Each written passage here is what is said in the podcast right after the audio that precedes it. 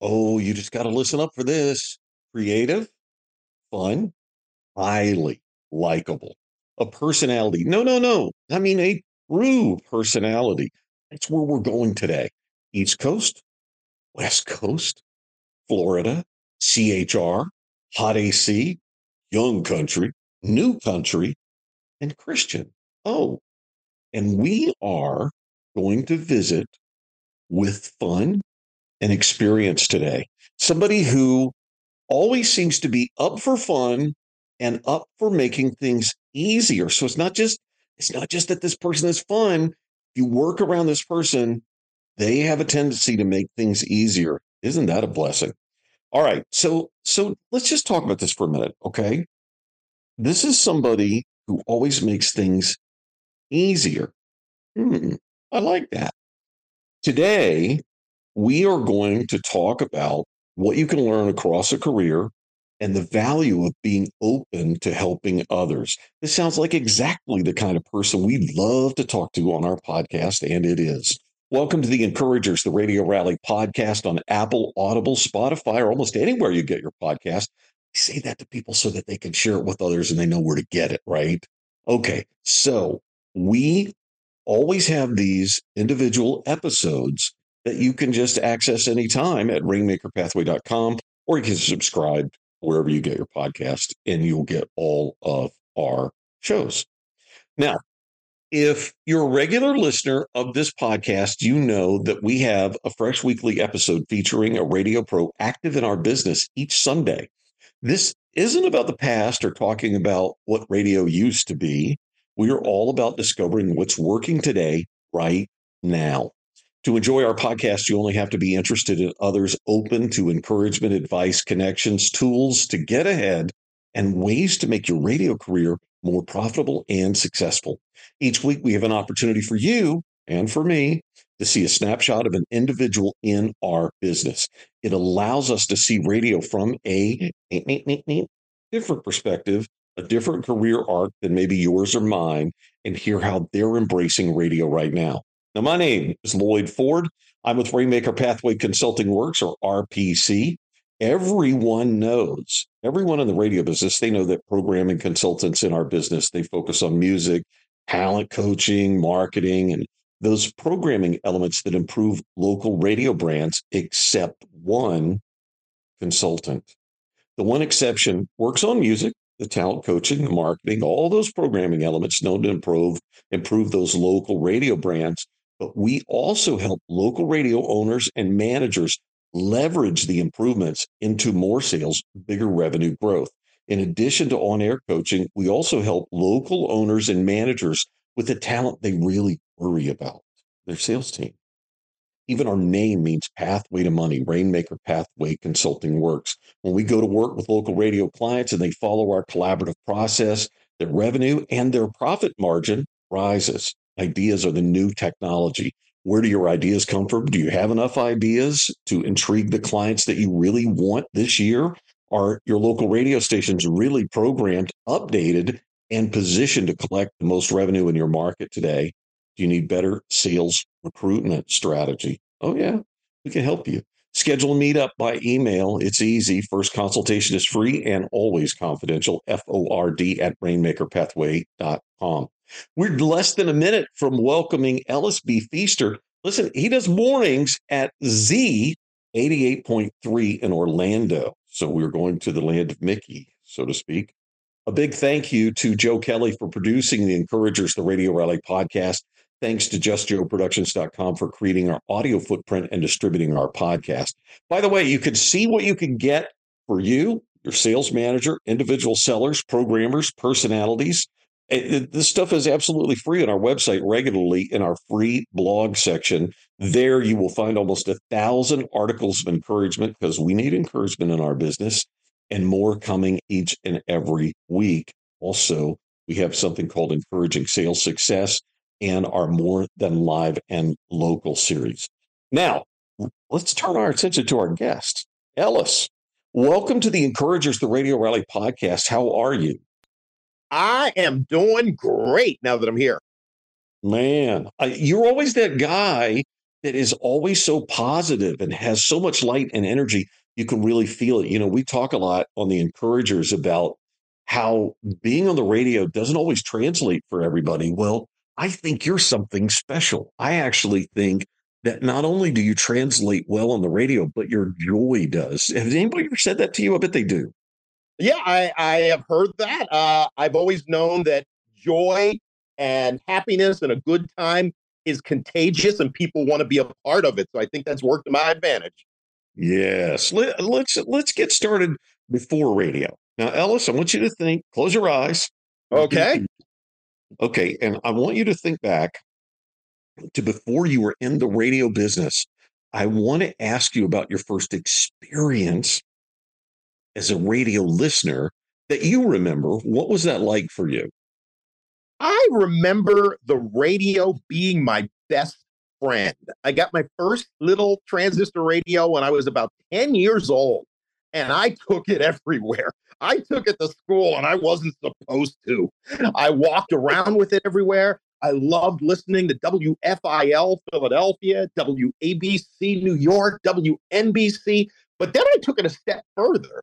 I found myself mm. listening to people like Gene Klavan on WNEW in New York, just the way he just did all this theater of the mind. I would listen to Bob and Ray on WOR. I was a huge fan of the CBS radio mystery theater and the dramas they would do. I would just love the way radio would just paint these pictures in your mind. And I don't know what it was from the time I was 10 years old. I fell in love with it and I just kept listening ever since. It's so interesting that you are talking about all this imagination, how imagination works. And, and I always try to encourage that in our business. Listen, who gave you your first job in the radio business? Okay, um, this is kind of weird. Um, when I was in high school, I bought a hot dog cart and started a street vending business. Um, really? Worked worked my way up to five hot dog carts. oh my god! And while I was in college, I would hire other people to run it while I was in school, and then when I was back, I'd be out there working it myself. And uh, while I was out there, I was down the street from a radio station in Philadelphia called WIFI 92.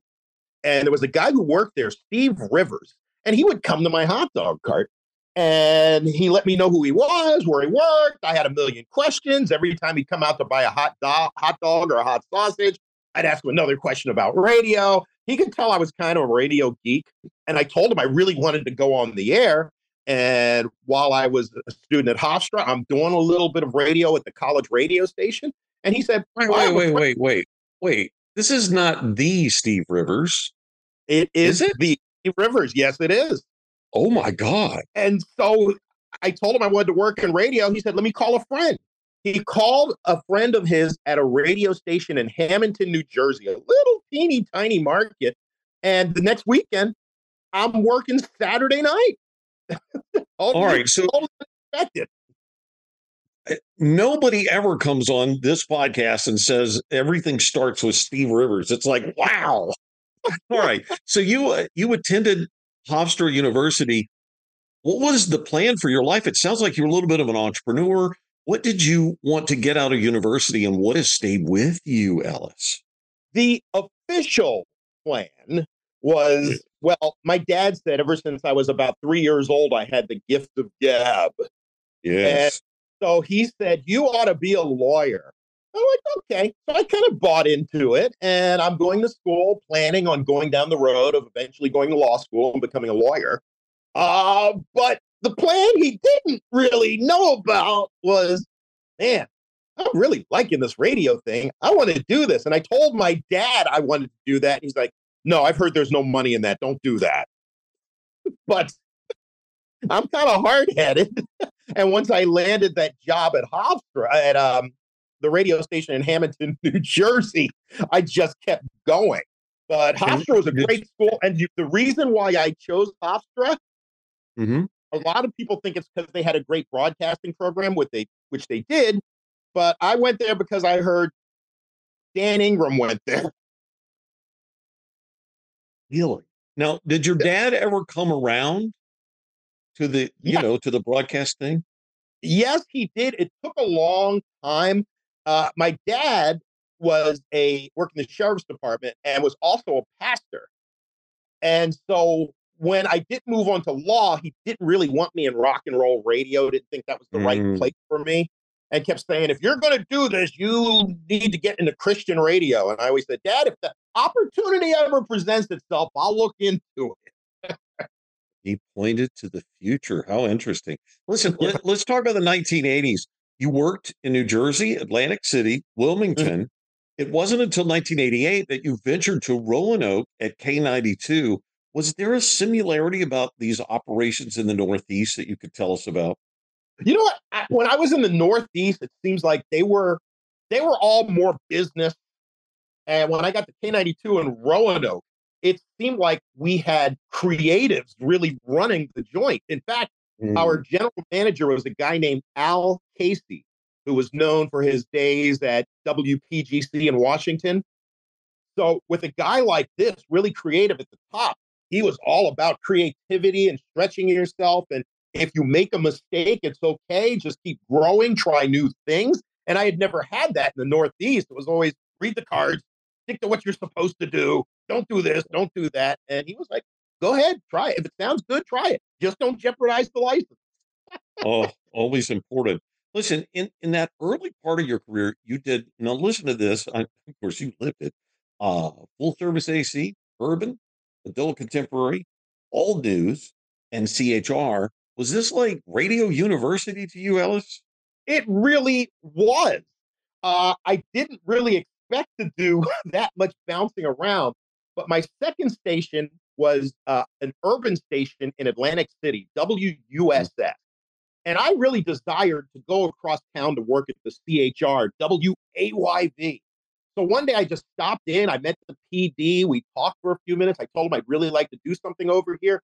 And he says, Well, I just don't see you here. I see you as an urban jock. And I was, Oh, I'm of like, course. I, even though I started out in full service AC, yeah, you're an urban jock. He said this without ever hearing an air check or listening to me. I don't know if it was the fact that I'm black or just the fact that I was working at a station that played black music, but that's where I belong. So that fired me up back then that, well, I'm not going to let anybody define me. And I am going to try to do as many different things to make myself as versatile as I can in this business. And one of the things I did was I said, and I'm never doing overnight because being a minority back then, they normally stuck you on the overnight shift. And that's where you stayed for the rest of your life. And I wasn't having that. I said, I'm going to come in here. I'm going to be a talent. I plan to do drive time. And Yeah. I'm going to, So interesting. You know, uh, I know that a lot of people will hear this and they've not had that experience. You know, I'm listening to you talk about that guy and I'm thinking, you know, and I'm translating it for me as, is this guy racist or does he have low vision? One of those things. Listen, and this is terrible. You said uh, you don't like for people to label you. That's exactly what I'm trying to do. It's like Yeah. you're such a fun person, Ellis. You're such a fun person. I want to know, were you a good news person? I was a horrible news person. Oh, Uh, I All did right. news, I did news for two whole months at News Radio 1450 WILM Wilmington, Delaware. So I'm not even sure why they hired me, but they did. And then they complained almost every day. Uh, yeah, you got to bring it down. Your news stories sound too happy. Like too happy. and so I would try to sound more serious, and they're, they're like, "Well, now you sound like you're trying to force your voice low." I'm like, "What?" so I felt like I couldn't win. So I would try to do stories more serious. As much as I would talk about, you know, like four people killed when a car hit a tree today. We'll have details for you in just a moment. It, it just wasn't working. So they let me go. But I did learn a valuable lesson by doing that. And that was you have to do things to play to your strengths to be successful. Do Yes. things that are in your wheelhouse. That doesn't mean don't step out and try other things, but just recognize where your strengths are, go in that direction, and you'll normally find the success by doing what you are good at. Now, you see why we do these interviews with people. He just gave you a lesson from radio wisdom right there. All right. But But look, you are a guy that is is willing to try things. Uh, you had a turn as a TV weatherman at TV 40 in Atlantic City. How in the heck did that develop? And did you like doing weather on television? Well, at one point in Atlantic City, I was working at WOND and WMGM FM. And we had a TV station, WMGM TV. And one day, uh, the weatherman had just up and quit. And they literally asked if anybody would like to come in this evening and do weather. And so I said, I would. So with zero experience and just enthusiasm, I went in and did weather, uh, filled in. They were happy. And then they offered me uh, the noon newscast every day to do weather and they made me the fill-in weather guy on 6 and 11. So I did oh. that for a couple of years. Uh, it was fun, but radio was my first love. And on top of that, it seemed like when I was on TV, everybody in the building knew how to do my job better than I did. oh, you just described what it's like to be a program director in radio, by the way. I'm just to let you know that. There you go. Listen, my my information says that you you first did mornings, uh, W O N G or W M uh, or WGMG. Sorry, Atlantic City. Was yes. mornings? Was that an early goal for you? You said a few minutes ago. You said, "Look, I'm going to be on the drive time." Was it mornings that you wanted? I I just I was happy doing mornings or afternoons. For some reason, I've never held down middays. Nobody ever wants to hire me for midday. Uh, You're too happy. I, just, I wanted to be where the highest visibility was on the station. And right. so that was my goal. And I'm like, I may not be the best, but I'm just going to work harder than everybody else and do so much prep and put so much into it that mm-hmm. I'm going to get attention. And I did. All right. So that's interesting that you said all of those things together because that's going to draw into my next question a little bit. Uh, people always think, well, these great talents, they all started out, they were great. They were so great. How different was your morning show in 1986 from the one you do today? Oh, back in 86, I relied on all of the typical radio cliches. You know, from, all right, let's read this boring list of birthdays today. Uh, and here's what happened in the news back on this date, back in 1933. All these things that a lot of shows do. And if your show does that, I'm not knocking you. But right. it doesn't really connect with the listener. And as time went on, I tried to get away from those things and just did more things that work on building a relationship between me and the listener. So mm-hmm. when I would meet them in public, oh, I remember the time you did this. I remember the time you told me about that. Oh, I remember when you were how sad you were the day your sister died. I remember. So I just started sharing my life with people, nice. and and it seems like just me being open and transparent drew people in and showed, yeah, this guy on the radio is just going through a lot of the same stuff you did. It almost seemed to me like when I started out in radio, the whole thing was, hey, look at me, look at me, look how big and great I am. And then it kind of evolved to, mm, I, I want to show you I'm just like you. I'm like you. I got the same problems, the same issues. We're all in the same world. Let's get through this together. Mm-hmm. Well, listen, you know, it's it's interesting uh, as we kind of have traveled through consolidation and all this in the radio industry. A lot of people have reached back outward in every way that they can with some anger formed around the words live and local.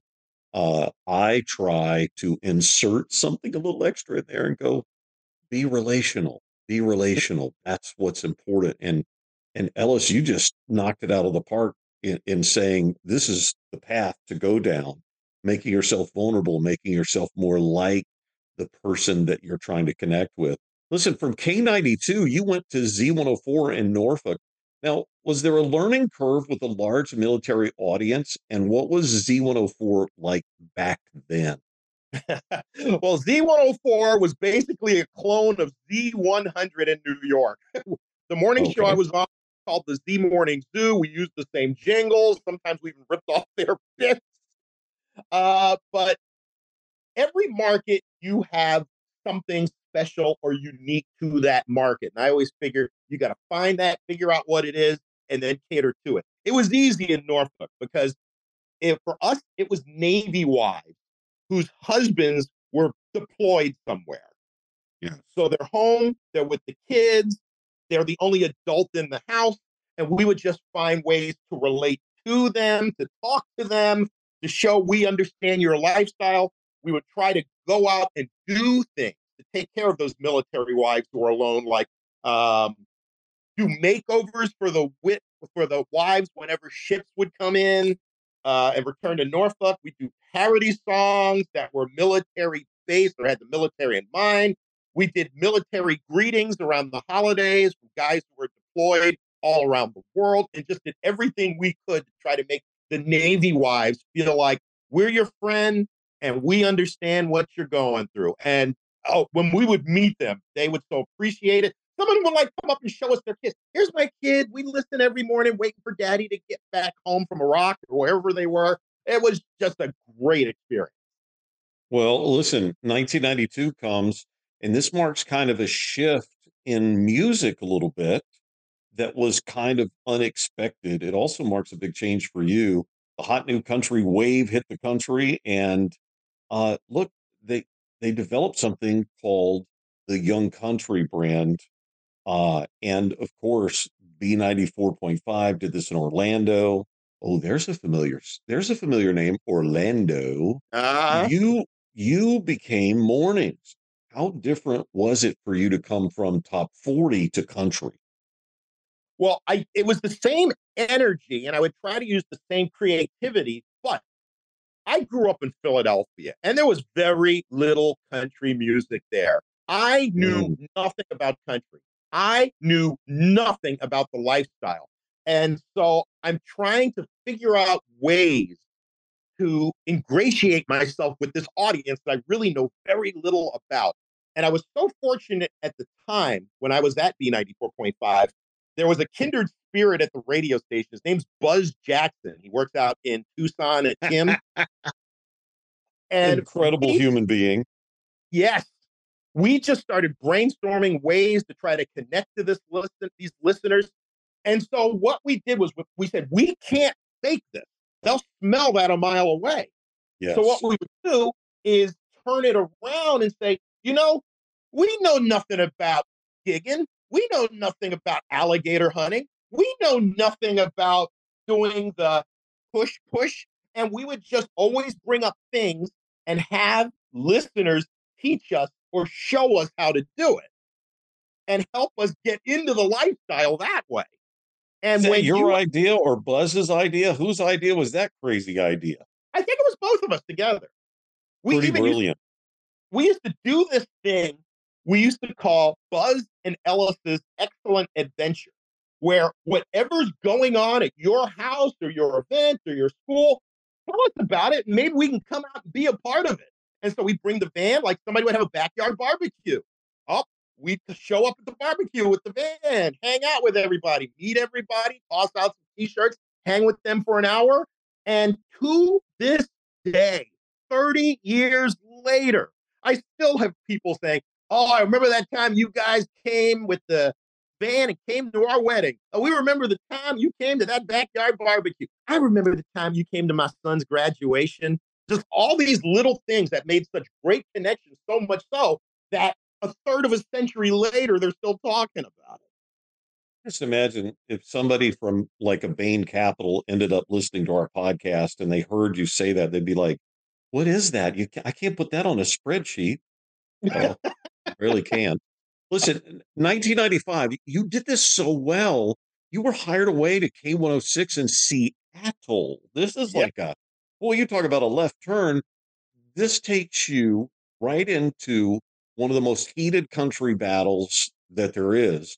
Talk about the geography change, maybe. What did you learn by, you know, have gun will travel out west? and that was how I felt.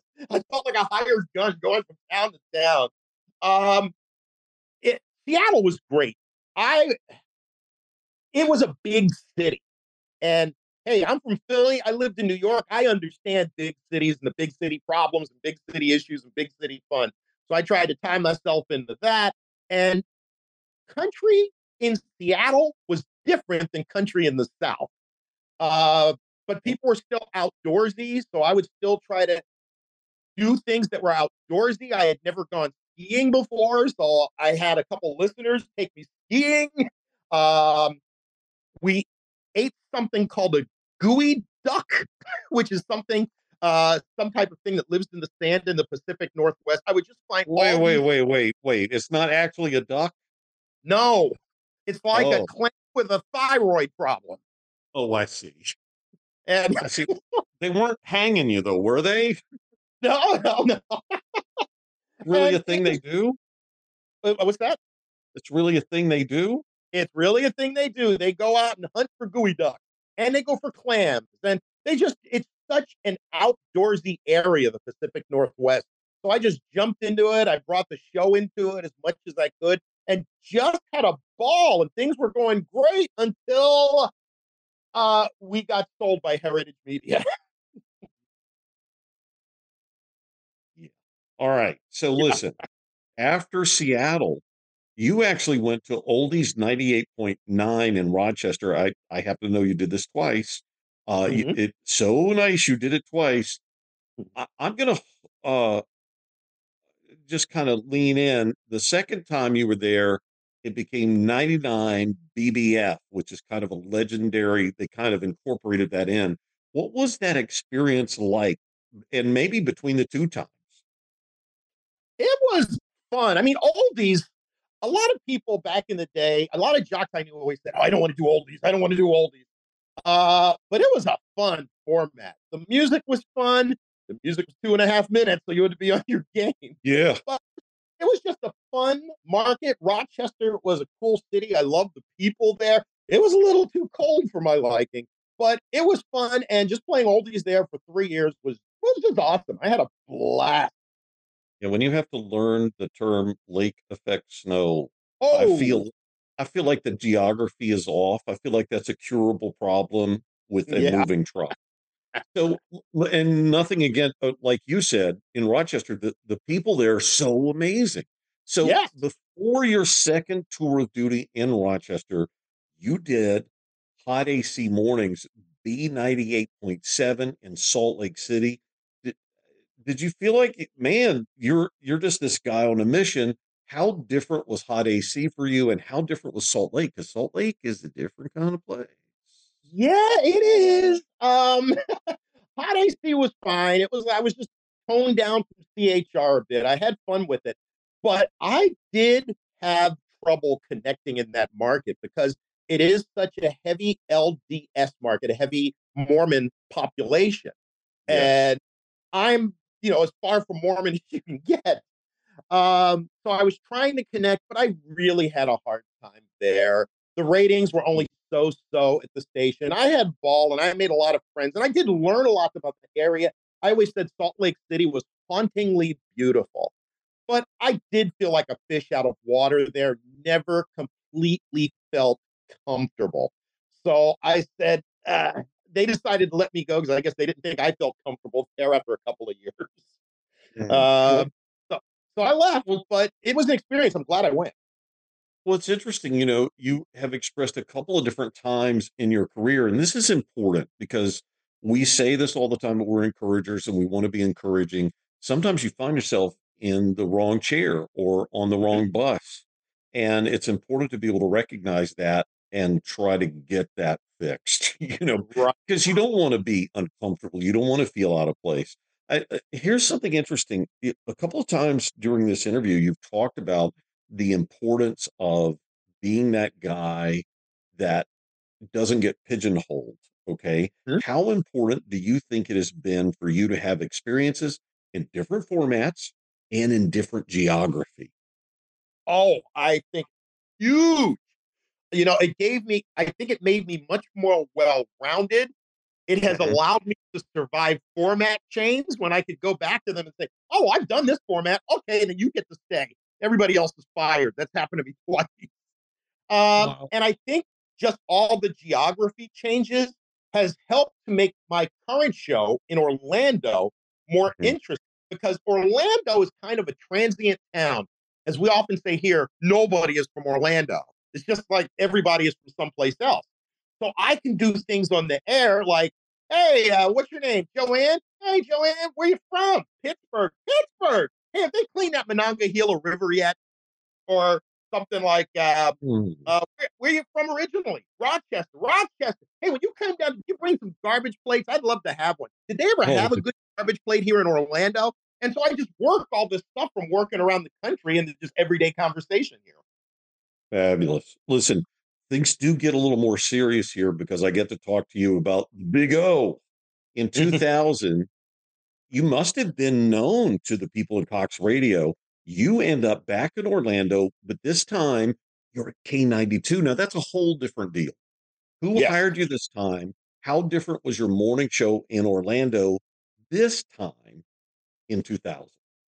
All right, this time, um, yeah, I was hired by Cox Radio. Now, the station I worked for was actually the sister station to K92, but back then it was owned by New City Communications. So it was all the same people I worked for. So Steve Holbrook, our ops manager, and Len Shackelford, the PD, hired me here right away when they heard I wanted to come. In fact, um, they had an afternoon guy. They mm-hmm. actually mm-hmm. his shift and created a whole an afternoon so I could come in here to do afternoons. And I did that for a short time, and then I moved to morning. And I would say at this point, I'm moving more into the relational stuff, mm-hmm. uh, building that relationship with the listeners, finding those common things we all deal with and examine them and take them apart, talking about our kids, our families, our dogs, our trucks. but it really helped that the audience knew me. And at this point, the audience I was talking to on Young Country, well, they're a little older now. And we made such an impact on Young Country that I shot the number one in afternoon drive in only 18 months. Mm-hmm. And then I moved to mornings and we took mornings from like seventh or eighth place up to number two. Excellent. Listen, you were there for seven years. Now we really get to learn. In 2007, you made a big change. At mm-hmm. least this is what it looks like to us. You went to work doing mornings 2007 mm-hmm. at Z88.3. I mean, first you got to learn to say Z88.3. That's not, you know. And was that really a big change for you? Or did you just go, oh my, this is where I should be? Well, Z88.3 approached me after I was let go from K92, the country station, and they mm-hmm. said, We'd love to have you here. We know you're a person of faith. We love the show you did at K92. We would just love to have you bring it over here, that positivity, and we think it would be perfect for us. Hmm. Everybody mm. thought I was perfect for this radio station except me. Oh. Is that for real? Yes. I did not think I was the right person because I'm thinking I'm no pastor, I'm no theologian, I'm just mm. goofy me who happens to be a believer but I just didn't think I was the right person. And I'm still talking to other radio stations in Seattle, in Memphis, another one in Orlando, a couple of other stations. And yeah. I just kept feeling like this is where you should go. And I was scared because moving to Christian radio, it meant something. This was important. Yeah. It wasn't me just having some yuck. I'm here trying to show God's light every morning and point people to Christ. And I mm-hmm. just didn't think I was the right person. And I even prayed long and hard about it. God, if this is where you want me to go, give me a sign. Well, Cox Radio had me in a six month non compete. Z was willing to wait a few months for me to get there, but Cox let me out of the non compete to go to this station and only this station, probably because they were. I would go to a commercial station and hurt them. If they're on the little. Christian station, who cares? Right. Um, and then I'm still praying, God, give me a sign. And my wife says, they just let you out of your non compete at Cox. Go. and so that's I went, why we listen to the why. Right. So I went and I was so nervous and I shouldn't have been. It was a great fit. The people there are all good. All the people there are from commercial radio. So they bring all the sensibilities of commercial radio to Christian radio. And within two years, we went from about eighth place to the number one morning show in the market. I did Mm. not realize a Christian station could be the number one station in the market, or at least not back then, around 2008, 2009. I just listen to you and I think about Moses and I think about, no, no, Lord, you don't mean me. You need someone else. Yes. Not me. No, it's so intimidating. Can you share kind of the major difference uh, between your work in a station like K92 and Z88.3? Because I think a lot of people will be fascinated with that. It's like it is crossing over, and those are two incredible lifestyle formats. Right. Uh, one thing that really amazed me when I first got over here was I found out many listeners that are listening to Z88.3 came from the country station K92. Ding, So- ding. I already started with a lot of the listeners knowing who I was, but just doing this format, it's a, many of the elements are similar. We're here talking about family. We're here talking about Orlando. We're talking about what goes on in our lives, but then we can add that extra element of faith into it and just try to help people start their day with something that's positive, that's encouraging. You know, you listen to like most of the other stations around town, uh, you're just hearing some things that are just really edgy. You put on the talk radio these days, it's like anger. There's so much Oh, anger. And right. we want to be the place just to go away from that. We come, we smile, and we've heard so often people say, I couldn't start my day without you. Even dealing with the traffic on Interstate 4, you guys make it so much better for us. So I'm just thankful I can be a part of it. I didn't even realize God could use a goober like me in radio, but I'm so thankful he does. And I am just blown away by the impact the radio station has on people's lives and how many people gravitate towards it every week. Oh, Ellis, I got to tell you, I, I think it's the impact that you don't see that is probably bigger than it's like uh it's like the iceberg thing, right? You're only seeing the 10% at the top, especially in a market like Orlando. Think about your opportunity to wander into somebody's life because they flipped on your station and got some really needed hope, right? Mm-hmm. All right. So I'm going to change up on you and we're going to get maybe a little bit more fun. I don't know. Certainly for listeners of our podcast, this will be fun. Ellis, can Yes. you please tell us about the Ellis B. Feaster radio channel on YouTube? About what is fif- that? All right, about 15 years ago, I was going through, I have boxes and boxes and boxes of tapes of radio stations I recorded over the years.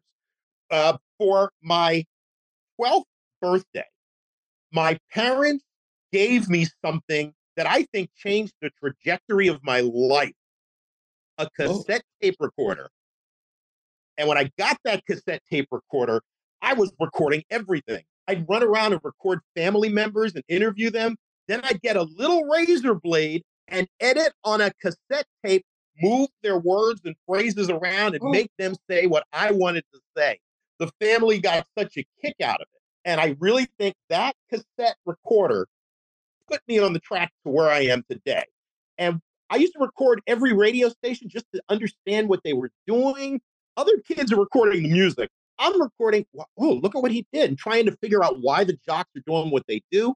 When I started in radio, I kept recording. I probably was recording radio up until about 2000. And I just have boxes and boxes and boxes of cassettes.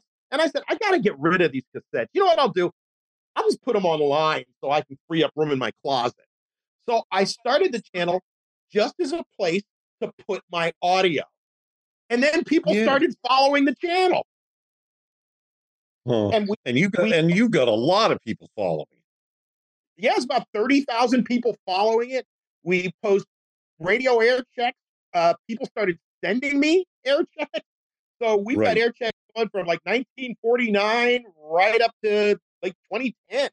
And we do any format, talk, alternative, classical, any format, and try to just really preserve the work of some of the great personalities our business has produced. Because I'm like, nobody's really saving this stuff for the future. Right. So I said it may So- as well be me. So listen, let's don't miss our opportunity here. Is there an email address where we can send you our air checks? if you want to send anything, even your air check from your very first job, I'd love to hear that. Uh, my address to reach me is Ellis, E L L I S, Ellis at Feaster, F E A S T E R, family.com. Ellis at feasterfamily.com. Or you All can right. find me on Facebook. Just look for Ellis B. Feaster on Facebook. You'll find me there 'cause nobody else has my name. That's right. It's I always thought that your name was so unique, you know, and I always wanted to ask you, is that your real name? You know, my whole career I've gotten that. Everybody says, What's your real name? What's your-" That is my real name. If this were radio TV, I'd show you the driver's license. My parents gave me that name. I even had a couple of program directors ask me to change my name because they just thought it was too odd. Oh my. All right, so let's talk about barbecue. Yeah. Where does your love of barbecue come from? What's the best? Please. Oh man. us nothing. I I I it comes from my dad. My dad would barbecue, but he would burn everything. And he would Oh. say, Oh, the burnt part's where the flavor is. Oh, so I started barbecuing. I started learning from guys like Steven Raichlen and Bobby Flay and some others, and just started to pick up techniques and ways to do it. I wound up buying a big green egg so I can do my briskets all night long. Um, I, I've just always loved it. And after a hectic week of radio, there's something fun about just getting up Saturday morning, firing that grill, and know I'm going to be tending to this for the next four to six hours. I love it. okay. And, and And the best barbecue, oh yes. there's a place, there's so many good places. It's hard to pit one against the other. There's so many places in Texas I love. There's places in the Carolinas I love. Here in Orlando, I'll give it some love since it's right here in my hometown.